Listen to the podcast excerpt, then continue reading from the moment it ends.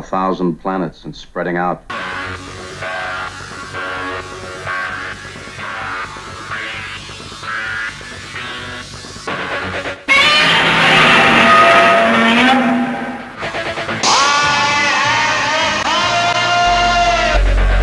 Open the pod bay doors, Hal. Danger, Will Robinson. Danger. Look, up in the sky. It's a bird. It's a plane! To the Batmobiles. May the force be with you. Who is that masked man? Avengers, assemble! Good afternoon and welcome to the Fantastic Forum. I'm Ulysses E. Campbell. Some genre related news before we get to today's discussion. CBS All Access has ordered a full series of Star Trek Strange New Worlds based on the years where Captain Christopher Pike commanded the Enterprise. The show stars Anson Mount as Pike, Rebecca Romijn as Number One, and Ethan Peck as Science Officer Spock, reprising their roles from Season 2 of Star Trek Discovery. Strange New Worlds will be set on the Enterprise, and executive producer Akiva Goldsman says the show will be more episodic, optimistic, and harken back to some classic Trek values. I can't wait. S.J. Clarkson has contracted to develop the first female centric movie from Sony's catalog of Marvel characters. Unconfirmed reports indicate the possibility that the film might be based on Madam Web although the nature of the character make it possible the project could go another way. Of course, you know, Madam Web is uh, connected to this computer and uh, she's really sick and she don't move and she don't fight villains. There is no writer or star connected at this time. Clarkson has experience with superheroes and Marvel characters in particular, having directed episodes of Marvel's Jessica Jones and The Defenders for Netflix. More details on this as they become available. Batwoman star Ruby Rose has announced she's leaving the show, which has already been renewed for a second season on the CW. No word on why Rose has decided to quit the series. In a statement, she said, This was not a decision I made lightly, as I have the utmost respect for the cast, crew, and everyone involved with the show. Thank you to everyone who made season one a success. I am truly grateful. Producers say the series will continue. Warner Brothers and the CW are committed to creating a second season with a new lead.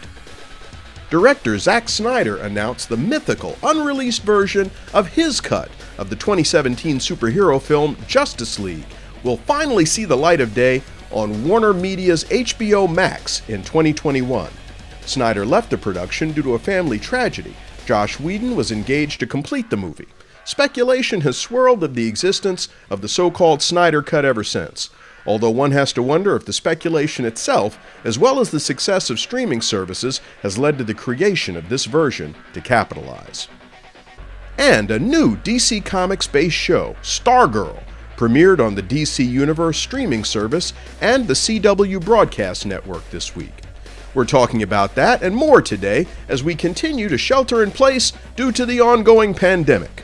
And joining me today on the special coronavirus edition of Fantastic Forum, I've got panelists that I know and love. And trust me, people, I love these folks. You have no idea sometimes what goes on behind the scenes here. Joining us today, Sherin Nicole, the wonderful, patient, beautiful, talented, wonderful. There aren't enough. There aren't enough superlatives to describe this woman. Let me tell you. Very kind. oh, you're very kind. I owe you dinner. Also joining us, the redoubtable Roberto Ortiz, whom we all love. Yeah, there you go. And the fantastic, the dynamic, the Renaissance man, the creator of Ants, the genius behind Ignorant Bliss. he is the one, the only, Julian Lytle. Thank Thank, What's happening? thank you all for being here. Uh, Thanks for re- thanks Julie for inviting us. I, I am so tired of the coronavirus edition. We are all social distancing, sheltering in place. We are connecting via the miracle of technology. And it's just a lot more fun to go into the studio. It's like- Plus we get fur. uh, exactly. Well, we're going to get some fun anyway, just not tonight. So, uh, before we actually get to the uh, discussion topic for today's show, there were a couple of items from the intro, uh, just the genre related news, that I thought deserved maybe talking a little bit about. So, uh, one of the things is uh, CBS All Access has announced that they are doing a new show, a new Star Trek show. It's called Star Trek Strange New Worlds. And it is going to focus on the USS Enterprise under the command of Captain Christopher Pike. And I was just, I mean, I, I honestly have not watched very much of Star Trek Discovery because I don't have CBS All Access. But uh, I have heard only good things about Anson Mount and his portrayal of Captain Christopher Pike. I was just wondering what you guys thought about uh, this new uh, iteration of Star Trek. Um, I think he'll be playing. I think he'll be great. Um, if you saw him on season two of uh, of Discovery, there's a couple of episodes that basically he captures very well the, what you expect the Captain Pike to be, and he was amazing. I mean, he was like aiming for the fences in terms of his performance, and he did it. He's really good. He's going to be great. Okay, I look forward to being able to see it. Uh, Julie and Sherin, you guys seen any of Discovery? Uh, got any thoughts on this new Star Trek series? I have a lot of affection for Discovery, and I do think Anson Mount is a, a great Pike, and Roberto really covered that. My question is, will Rebecca Romijn be number one on this new series? I believe so. Yes. Interesting. Yeah. They're gonna So- they actually gonna keep most of they're gonna keep Spock, they're gonna keep her uh Rebecca Romijn. She was actually part of the announcement and the guy who plays Spock also too. And it's they're gonna be great because they already have building chemistry. If you have seen them in the Short Treks and in the season two, they all work very well together. Yeah, they do. It's, it's Mhm. and the character is basically interested by default because there's this neat chemistry that they show that the whole point of the character of number one and Pike is how they're basically foster parents to Spock. How he gets certain aspects of his personality from number one, the, the the demeanor and the logic, and how he gets basically the passion from Pike. And it's they, they ju- it's, it's let's just say that when it explains why Spock would go to certain such lengths to defend Pike later in terms of the passion and admiration he has for this guy. And another thing that you capture from the show is basically the relationship between the Klingons and the Enterprise. Let me explain. Pike did some things in season two of Discovery that the Klingons would admire him so much that they would build him a statue. Seriously. They they're like, damn, this guy's like an alpha male of the humans. Damn. And to have Kirk come after Pike is like, wait a minute, you're the guys replacing Pike? You really must be really good because Pike was amazing on some of the stuff he did. And I cannot tell you what he did because it's a spoiler, but he But did it's something, self-sacrifice. It's very self-sacrificing. Yes, yes. which is something the So Klingons would be like, heard. damn. it's the Klingons would be like, God, this guy was amazing. Seriously, you should see what he did.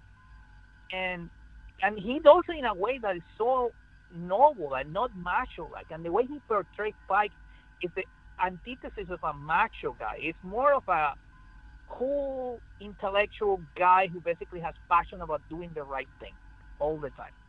Does that Space sense? dad. Space dad.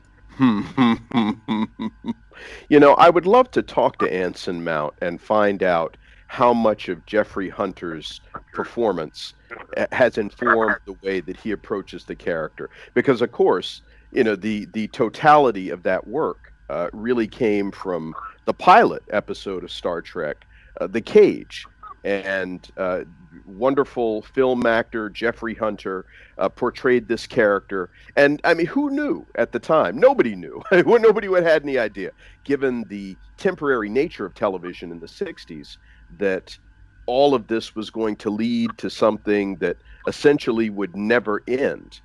I mean, it's uh, it's hard to believe. But the other thing that I personally am curious about Strange New Worlds, because there were a number of other characters in the pilot uh, that were uh, established crew members. Uh, Dr. Philip Boyce, Chief Medical Officer. Uh, you had uh, Jose Tyler, the Navigator. Um, oh, Yeoman Colt, was another one. Uh, Pike's female yeoman. So I'm just wondering, uh, since this show apparently is going to center on the adventures of the Enterprise, uh, if they're going to bring in some of these other characters that uh, old time Trekkers remember. Probably. I think it's also going to be a how did this happen? Like we'll get like a, a lot of the stories that we've only heard of in the history books of Star Trek. We'll Mhm. get to see how those stories happen and how they differ from what was recorded. Mm. Well, I Yeah. did see that uh, apparently uh, the Talosians uh, were on some episode of Discovery.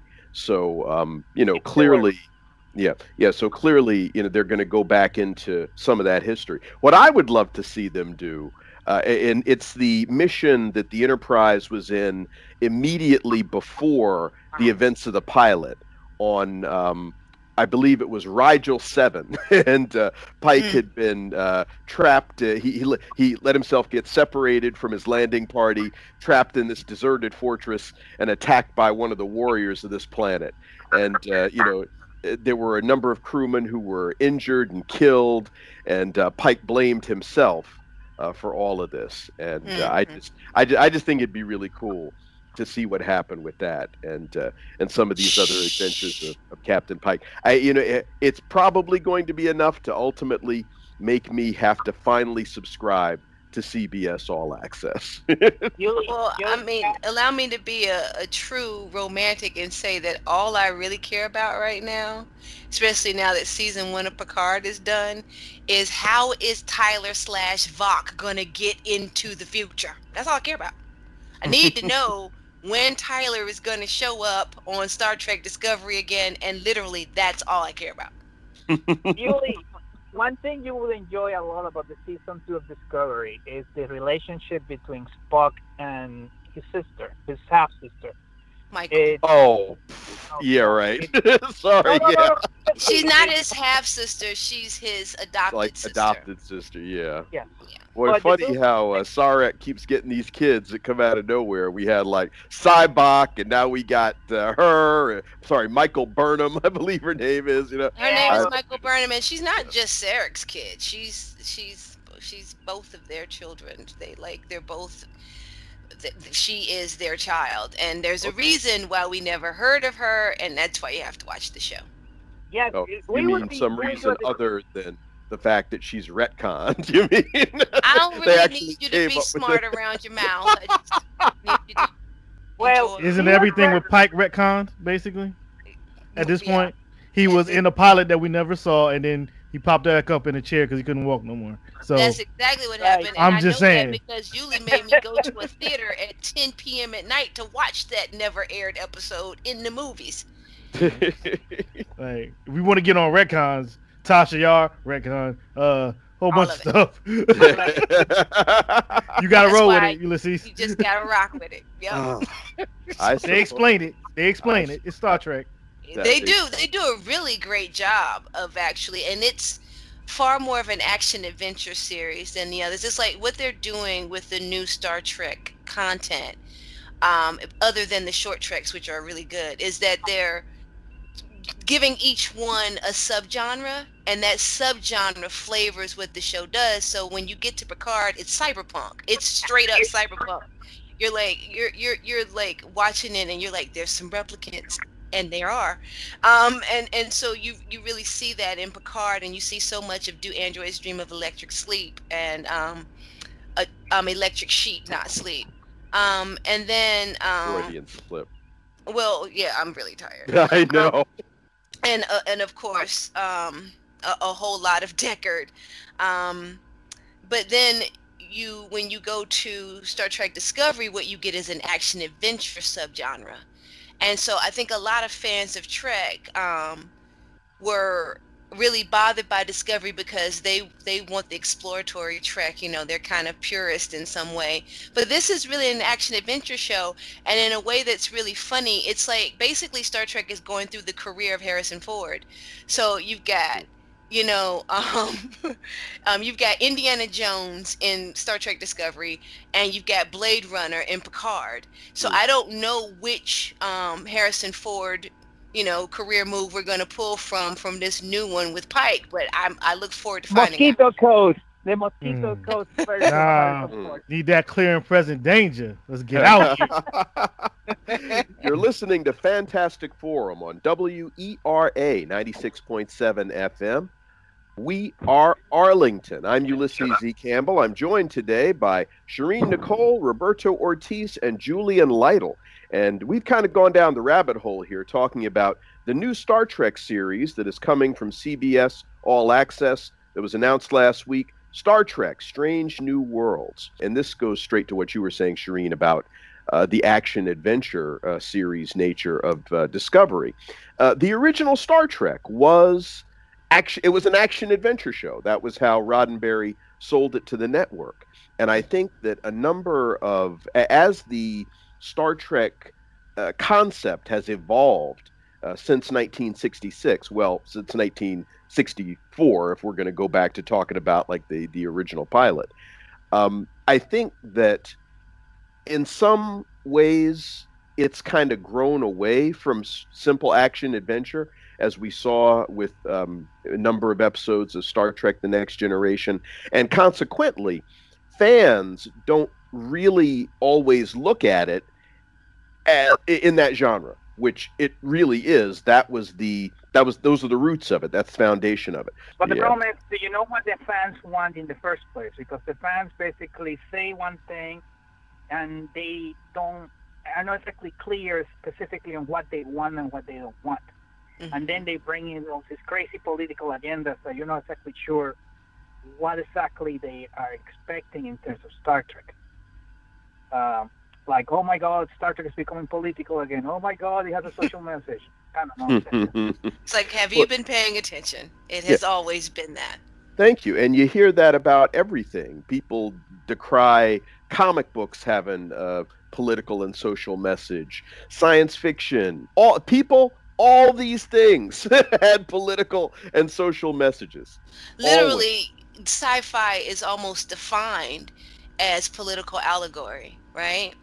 I, I mean, you really can't have sci-fi that doesn't deal with social issues and political issues. It's the nature of that beast. So it is really odd that people think that way, you know, or that people don't realize that that Superman is an undocumented immigrant.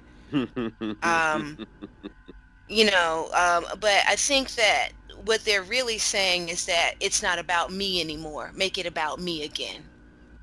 Um, But the question is how the, but the problem is basically is that Star Trek by embracing the other it's about me. It's like by embracing the LGBT community, it's about me. By embracing minorities, it's about me. By it's not only about one specific subset of people, it's Star Trek even always has been more the me has been very global. It's been Uh, I us. mean, it's it always been us. Yeah, it's like one of the first shows in science fiction to have a female lead, Star Trek. One of the few shows, the science fiction shows to have a, a African American lead, Star Trek. Uh, the uh, one of the uh, the open couples, the LGBT couples, Star Trek Two, in Deep Space Nine and in, uh, Discovery. Yeah, And to say to they say nothing of the fact that when the show originally aired back in si- the landscape of the overwhelmingly white male landscape of 60s television, you had a multiracial cast. And these people were part of the command crew. You had an Asian guy. You had an African American woman. Heck, they even threw a Russian in on that show, you know, in observance of the fact that the Soviets had been uh, pioneers in space exploration at the time. And as a child, I thought Nimoy was was Asian as well. So uh, How do I you was guys feel about the, the the fans losing their? How do you guys feel about the fandom losing their minds once it was revealed that uh, Seven of Nine was bisexual? It's a very interesting question, but I don't want to go down the Star Trek rabbit hole. you know, I mean, we've got to beat this uh, Strange New Worlds thing. And besides, the show isn't really about that. This new Strange New Worlds thing, just something that was announced. The other thing that I want to mention before we actually got to uh, the meat and potatoes of today's show, Ruby Rose uh, startlingly announced earlier this week that she was leaving the Batwoman TV series. I'm not I- surprised. Okay, you say you're not surprised. That came as a surprise to virtually everybody. Why are you not surprised by that? You realize she had a very, very bad set injury that she required Yes. surgery. Yeah. Well, yes, but there seems to be some question as to uh, exactly how she suffered that injury, and uh, the at least the rumors are that that injury uh, is not because it was a back injury, as I recall. Um, Mhm. Yeah. and uh, you know the again the rumors are that that is not the reason that she's leaving now of course there has been no formal reason given and one has to question a a, uh, a lead of a show like that particularly female lead you know because this is this was and she's done other stuff hey but this was a big break for her you know if you're doing bat anything super anything you are on the landscape forever, you know. And hit Batwoman, there, there she was, you know. I don't know And what. Well, I'm with. Oh, that's. I was gonna say I'm willing to bet Julian's got a lot of thoughts on this one.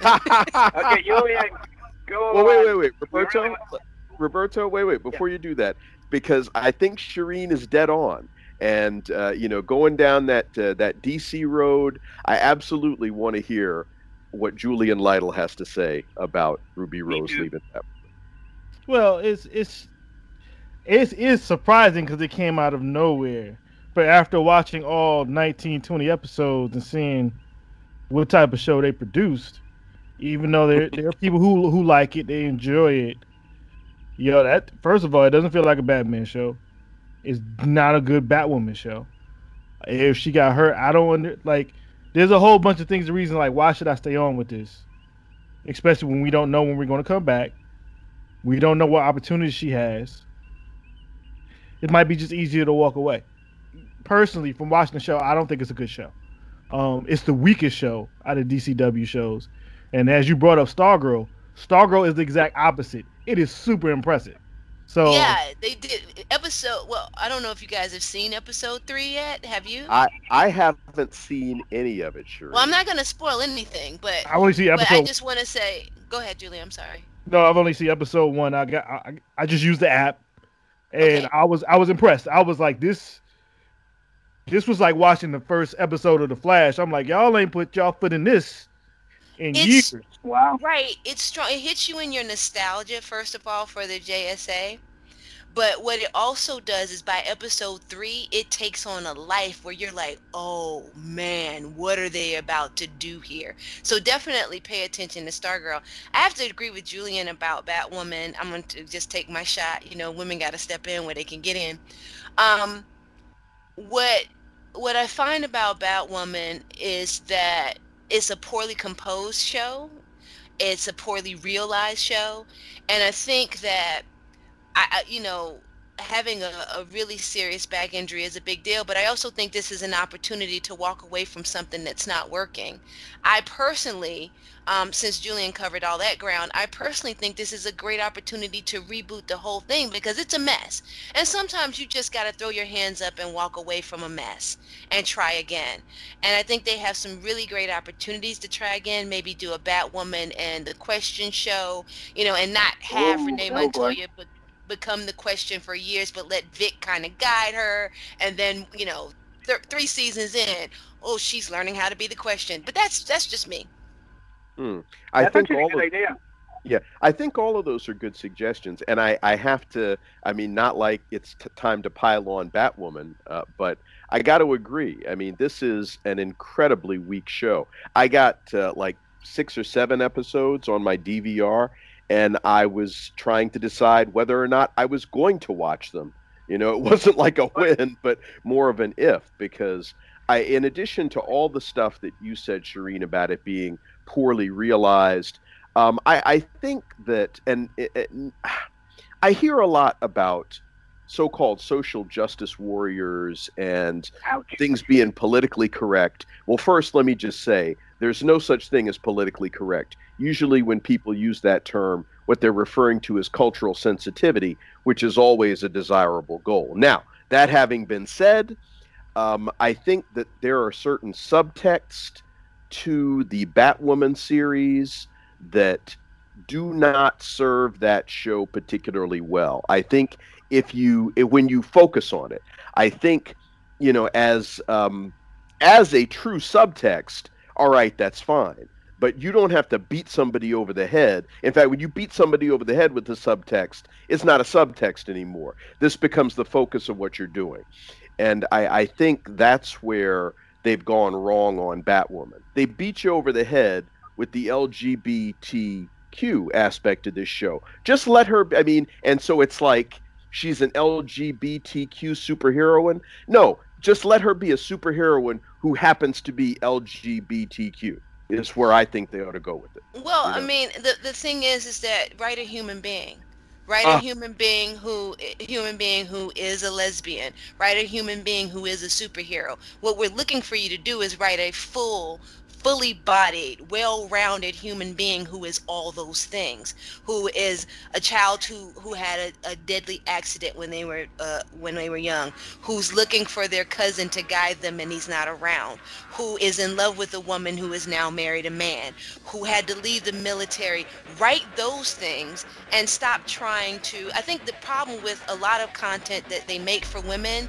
is that what they want to say but they, they don't know how to write women we've talked about this with wonder woman they don't know how to write women so they write things around women rather than writing that character i don't mind if you hit me over the head with with her being a lesbian just do it well you know what i'm saying Mm. The- the- the- just do it well so that i know who this woman is and i'm behind her The Mm. comic Well, kind of that problem Yeah. Hey, hey, hey, wait, wait, showrunner? ho- ho- hold on just a second, y'all, because that musical cue means it's time for us to take a short break. Because, of course, Fantastic Forum comes to you via WERA 96.7 FM in Arlington, Virginia. We're community radio. That means that this is someplace where you can get involved. Visit the website at wera.fm. Find out how community radio, community media can enrich your life. So, we're going to step aside momentarily while we acknowledge the invaluable contribution of our sponsors and underwriters. We're also going to take the opportunity to promote some of the other wonderful WERA shows coming up this weekend. But stay tuned because Julian and Sherin and Roberto and I will be right back right after this. Don't go away.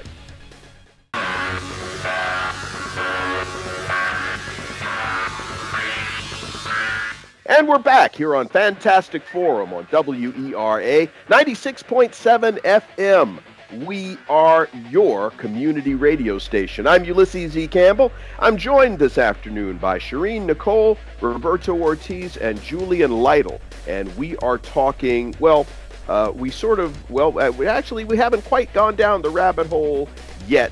I was going to say we were talking about Batwoman, the TV series, because one of the things that was announced earlier in the week, Ruby Rose, the star of the show that appears on the CW network, announced out of the blue that she was leaving, and the show has been renewed for a second season, but they ain't going forward with Ruby Rose. The show is going forward, but they're going to have to recast the lead, and we were talking about our feelings about that. So now, um, uh, was it all right, uh, Roberto? I think you were getting ready. To, wait, well, Julian was starting to Yeah. say something.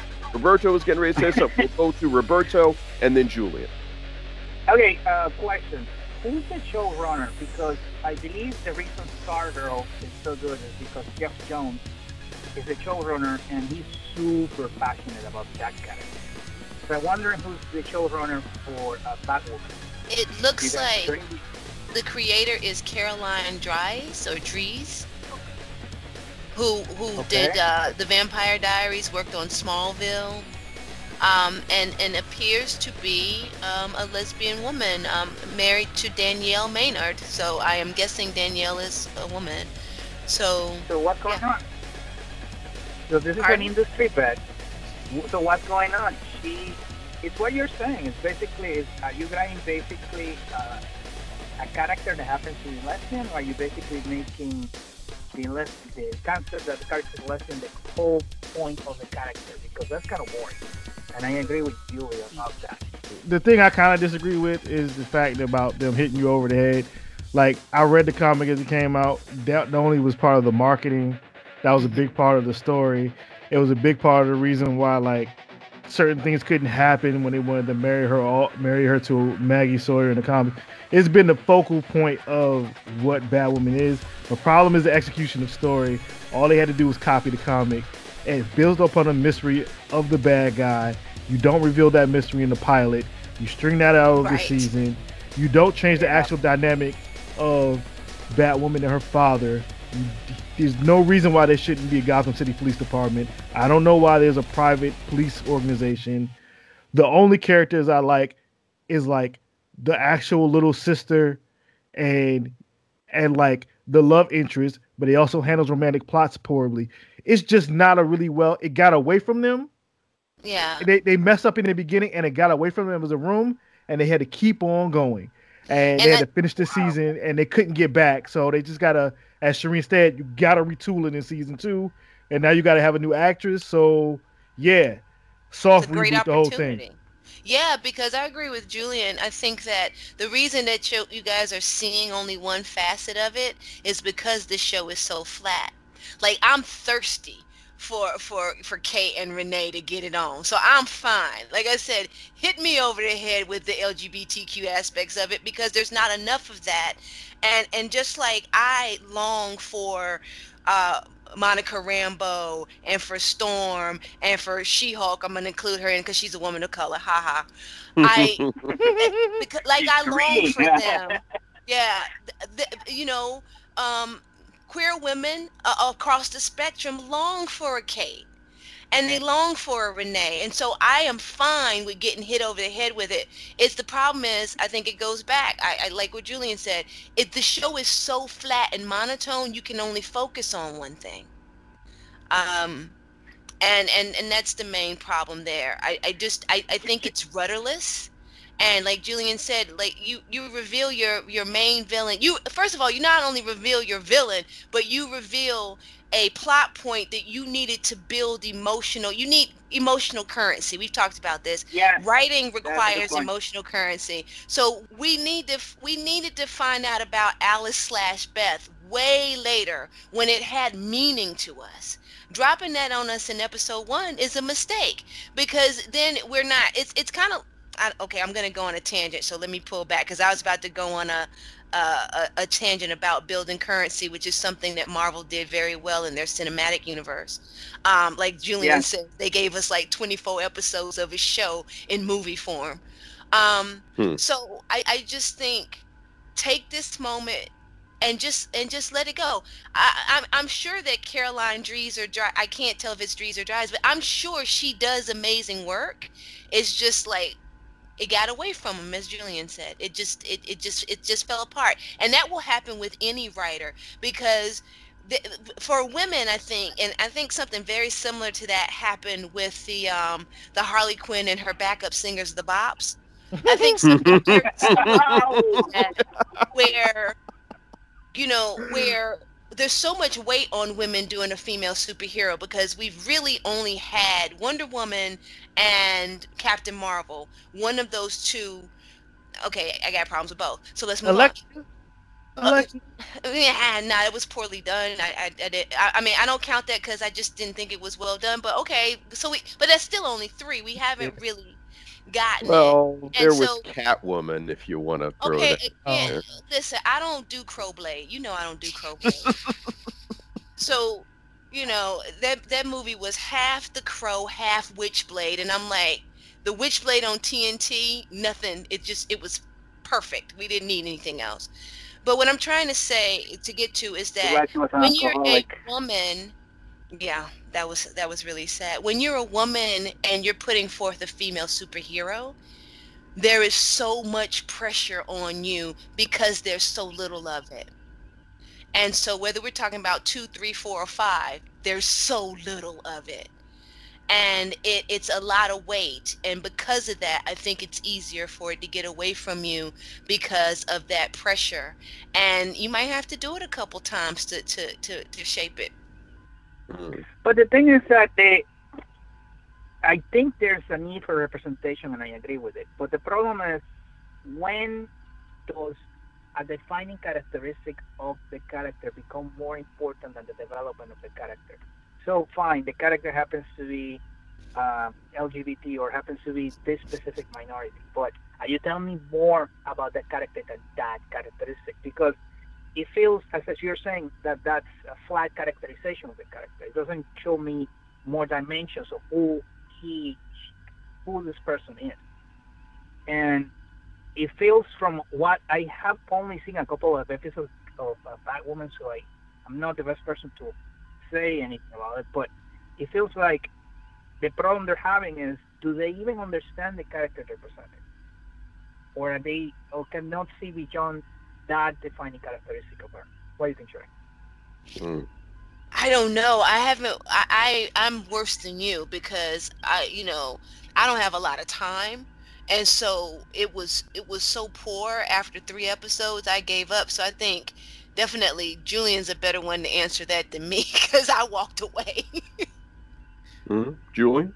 So the like it's, it's as I, mostly is what I say is not really. It's not really the fact that she's gay. That's not really a problem in the show. Like the problem in the show is like they destroyed the core concept of like the first event, the first, let's say how you set up Batwoman and her her main conflict, and all like it's just flat. It's like a really weird monster of the week. It's oh bad guy of the week, I should say, and this the dynamic between the families off, and then you're sitting there asking these questions like this is the Arrowverse, but you but for a while there was no Batman, but you're telling me there was a Batman, but nobody reached out to him, and what do you mean he's he's only been gone three years? So you mean all those other times that it's, it's too many questions if you because you you're not really supposed to separate the show from the rest of the shows because they constantly kind of interact. They set her up in Crisis in the beginning. They have her hang out with like Supergirl pretty early on. Like it's these things that happen. It's just you sitting there just like you guys don't know what you're doing. You don't have a you don't have a, an identity. You don't have an identity. You don't know what you you don't know what you want to do. You sold the pilot and you don't know what you want to make a show about. And that's the mm-hmm. biggest flaw. Like they did everything in the pilot, which is what you're not supposed to do. Like I should the story was over in the end of the first episode. Like we just been stringing along ever since. I'm like I don't know why what this should have been over by episode 3. Like this is a mini series. What is the mystery? She she was good enough as Batwoman in the first episode. She didn't have to really learn nothing. Like it's lacking an engine. So what you're saying Mm. is there's no story engine. No, it's no, it doesn't. They messed it up. This like when you go back and you go read that first joint with Greg Rucka and oh, James and Williams. III. Williams the third. Oh, that was some. Let me. Yeah. That was thing of beauty. That Yeah, com- but you're reading it and you're learning, and you get to a point where you get to the end of like what you know the miniseries or the Detective Comics run, and you find out you know basically what they spoiled in the first episode, and you're like, oh my god, and it's like wow, it's like that took like it took like 10, 12 months. Y'all Which got rid of that long it 44 take. minutes. Yeah, you got rid of that in 44 minutes. Come on, bruh. Yeah, it's just Yeah. bad, Like, badly Look at look at your other shows. How long did it take before we figured out Harrison Wells was Eobard Thawne? You'd be like, oh damn. All of season one. That's one. true. The That's whole true. season. was really good. Yes. called the Yeah. big reveal. Even Legends, like with uh with Vandal Savage and the Hawks, it's like, and that was a shaky first season. It was a you know mid season replacement. But even then, like it's like, oh okay, oh so he was there in the beginning, bad. Like, all right, I get- I see what you're doing. They did the flashbacks and everything. It's like word. You're looking at this, it's like y'all don't know what y'all want to be, and y'all keep throwing in random characters. It's like, hey, Alfred's got a daughter. Guess what? She's gay.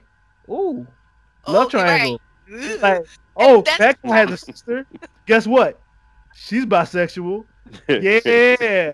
But it's- like, like I was like, oh, for real. Like, Luke, Luke has his own little dynamic. You try to figure him out, and then like, well, Luke Fox, and which I think he was hand fisting into the thing that is not needed.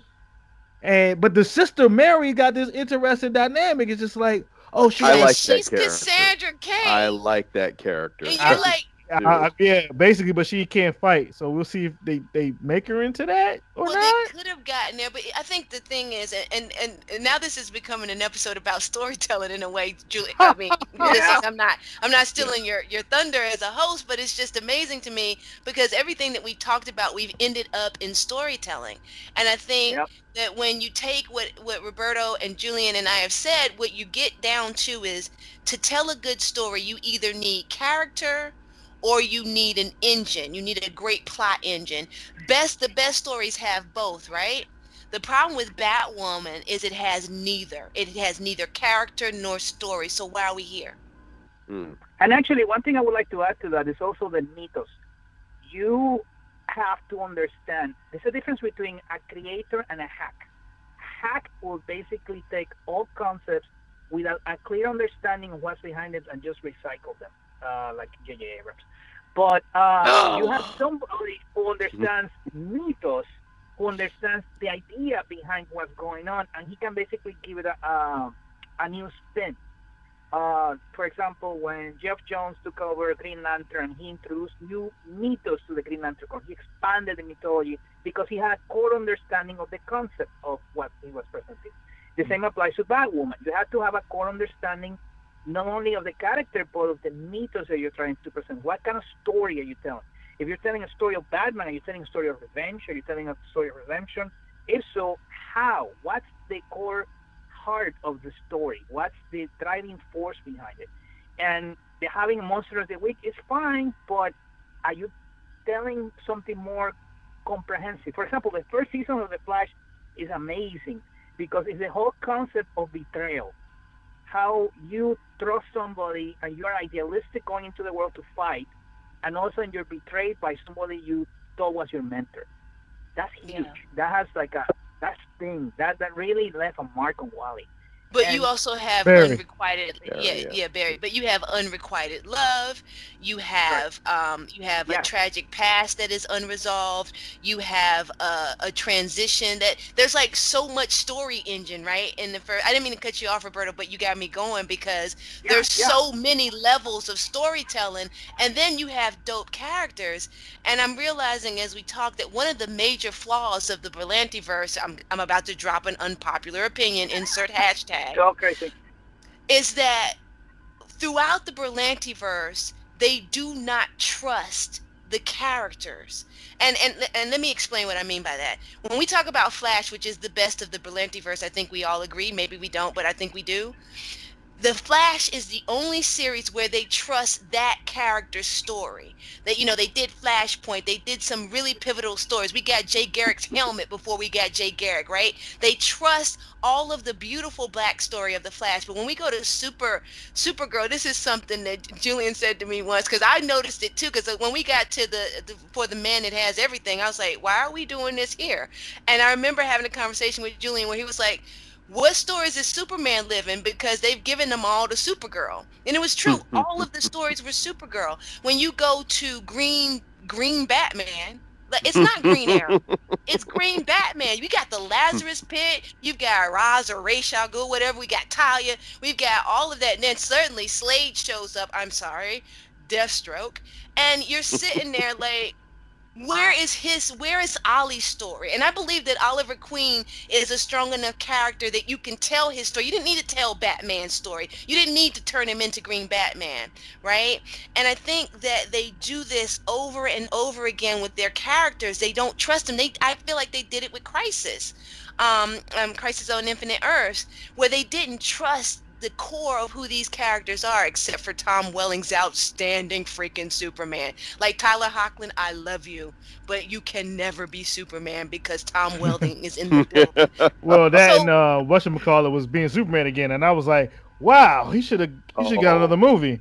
Right, Yeah. Randy Right. Ralph went from being Superboy Yeah. Prime to being an actual second Superman. I was like, well, so- golly.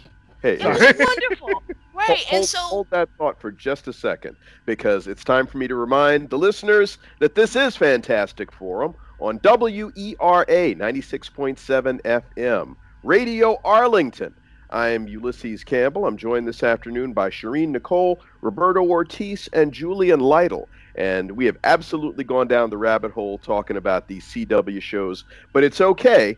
Um, I, I, want you to pick up where you were, where, where you just left off. And um, after we talk a little bit more about this, I do want to ask you all about Stargirl, and that's how we'll tie it together. so, because I mean, because I appreciate what you're saying about the storytelling or the lack thereof in in terms of a show like Batwoman, how uh, the Berlanti verse does not trust the core conception of characters like Supergirl and and, and Green Arrow, and so they mine from Batwoman. other. Yeah, you know, but they they mine from these other universe, well, from their other characters in the DC universe, and it weakens some of these other shows.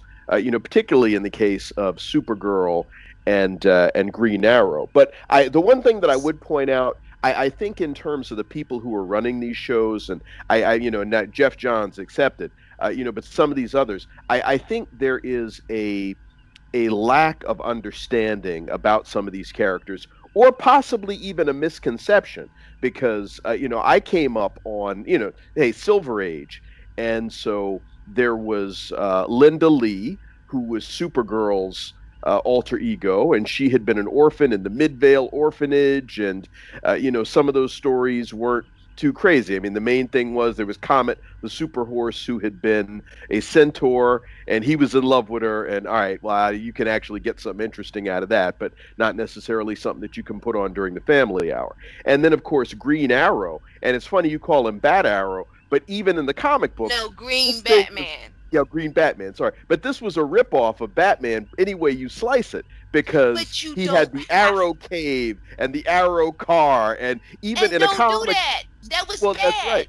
Yes, but Batman himself referenced that talking to Green Arrow. It's like, dude, you ripped me off with everything you're you fan. did. Man, you're a fan.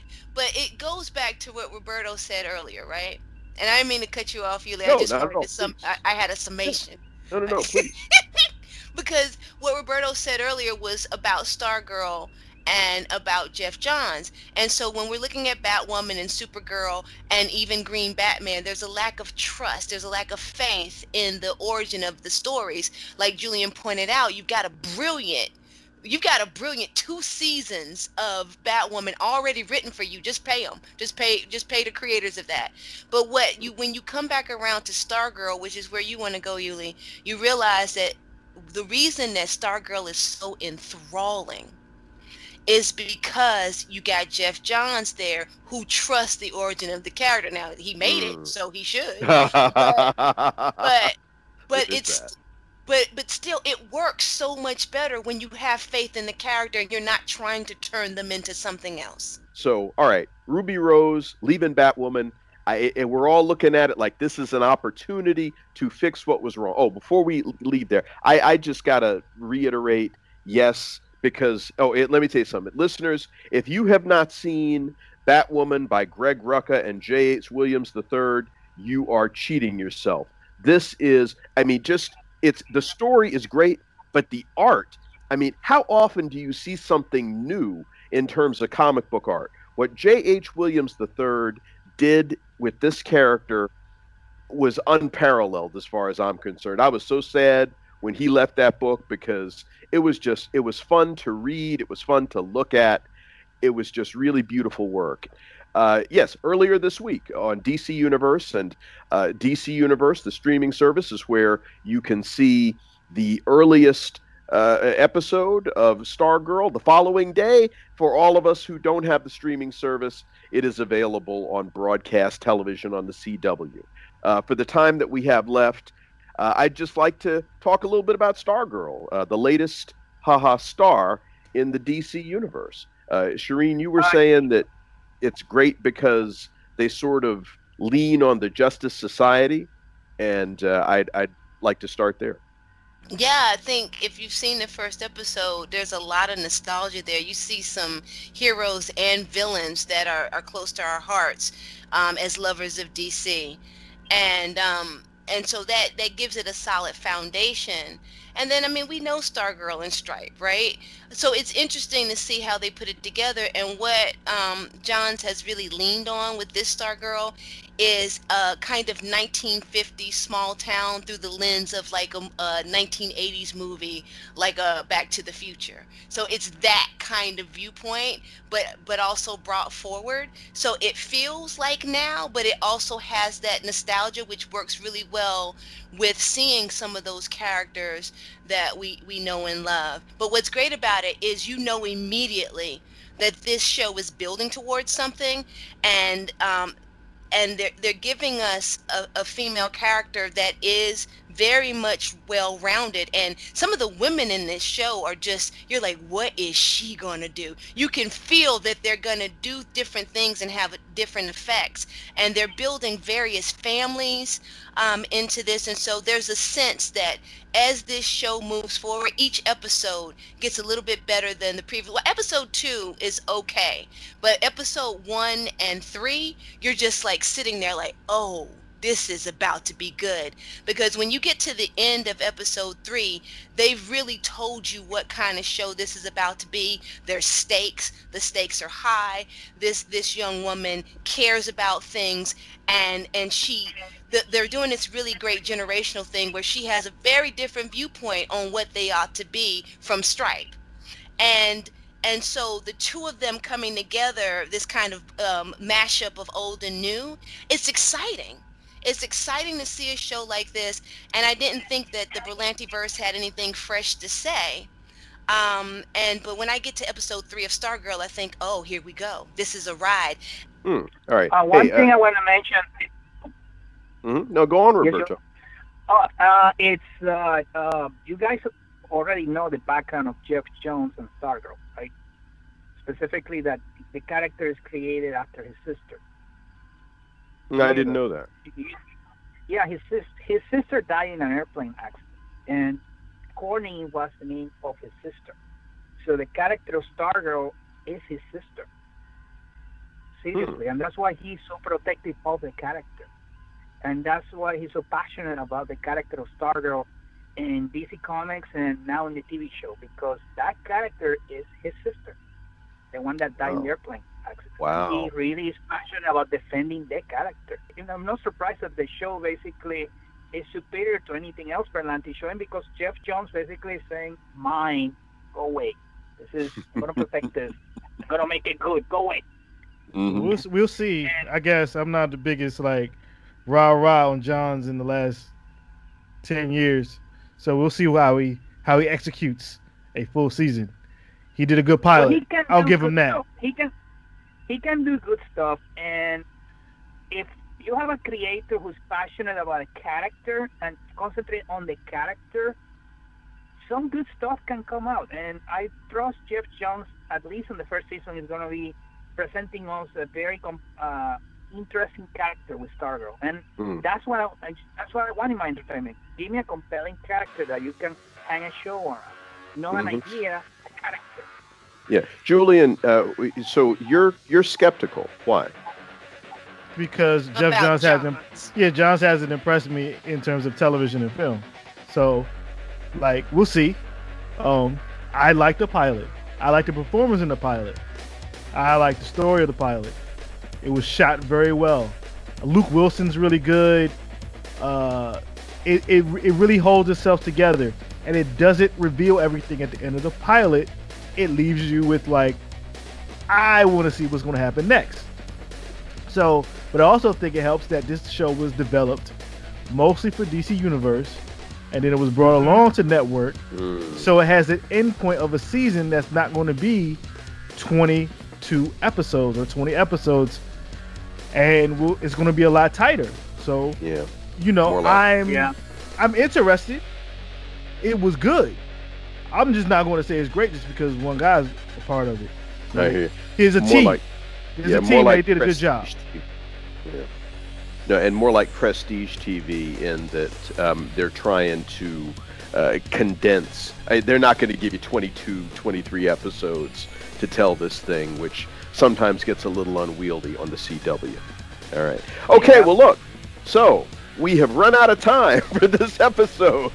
I'd like to thank uh, my panelists and you too for tuning in. Of course, Fantastic Forum is also a television show. If you happen to be in the Arlington, Virginia area, you can check it out tonight at 8 p.m. on Arlington Independent Media, Comcast Channel 69, Verizon Fios Channel 38. Also, you can check the show out again this coming Thursday at 3 p.m. The radio version of the show airs not only on Saturdays, but on Thursday afternoons. And if you're curious about Fantastic Forum, you can visit the website at fantasticforum.tv. We've got segments of the TV show broken out. We've got entire episodes of the TV show. We've got episodes of the radio show. We've got all sorts of special features, all sorts of fun stuff just for you. And you can follow us on social media. We've got Facebook. We've got Instagram. We've got Twitter. We got all that stuff because, of course, we're we're uh, technically savvy. So, uh, thanks so much for tuning in. You all be safe in the midst of this pandemic. Just because they are relaxing social distancing in other parts of the country doesn't mean this thing is over by any stretch of the imagination. So be safe. Have a great rest of the weekend, and come back again next week. Same bat time, same bat station.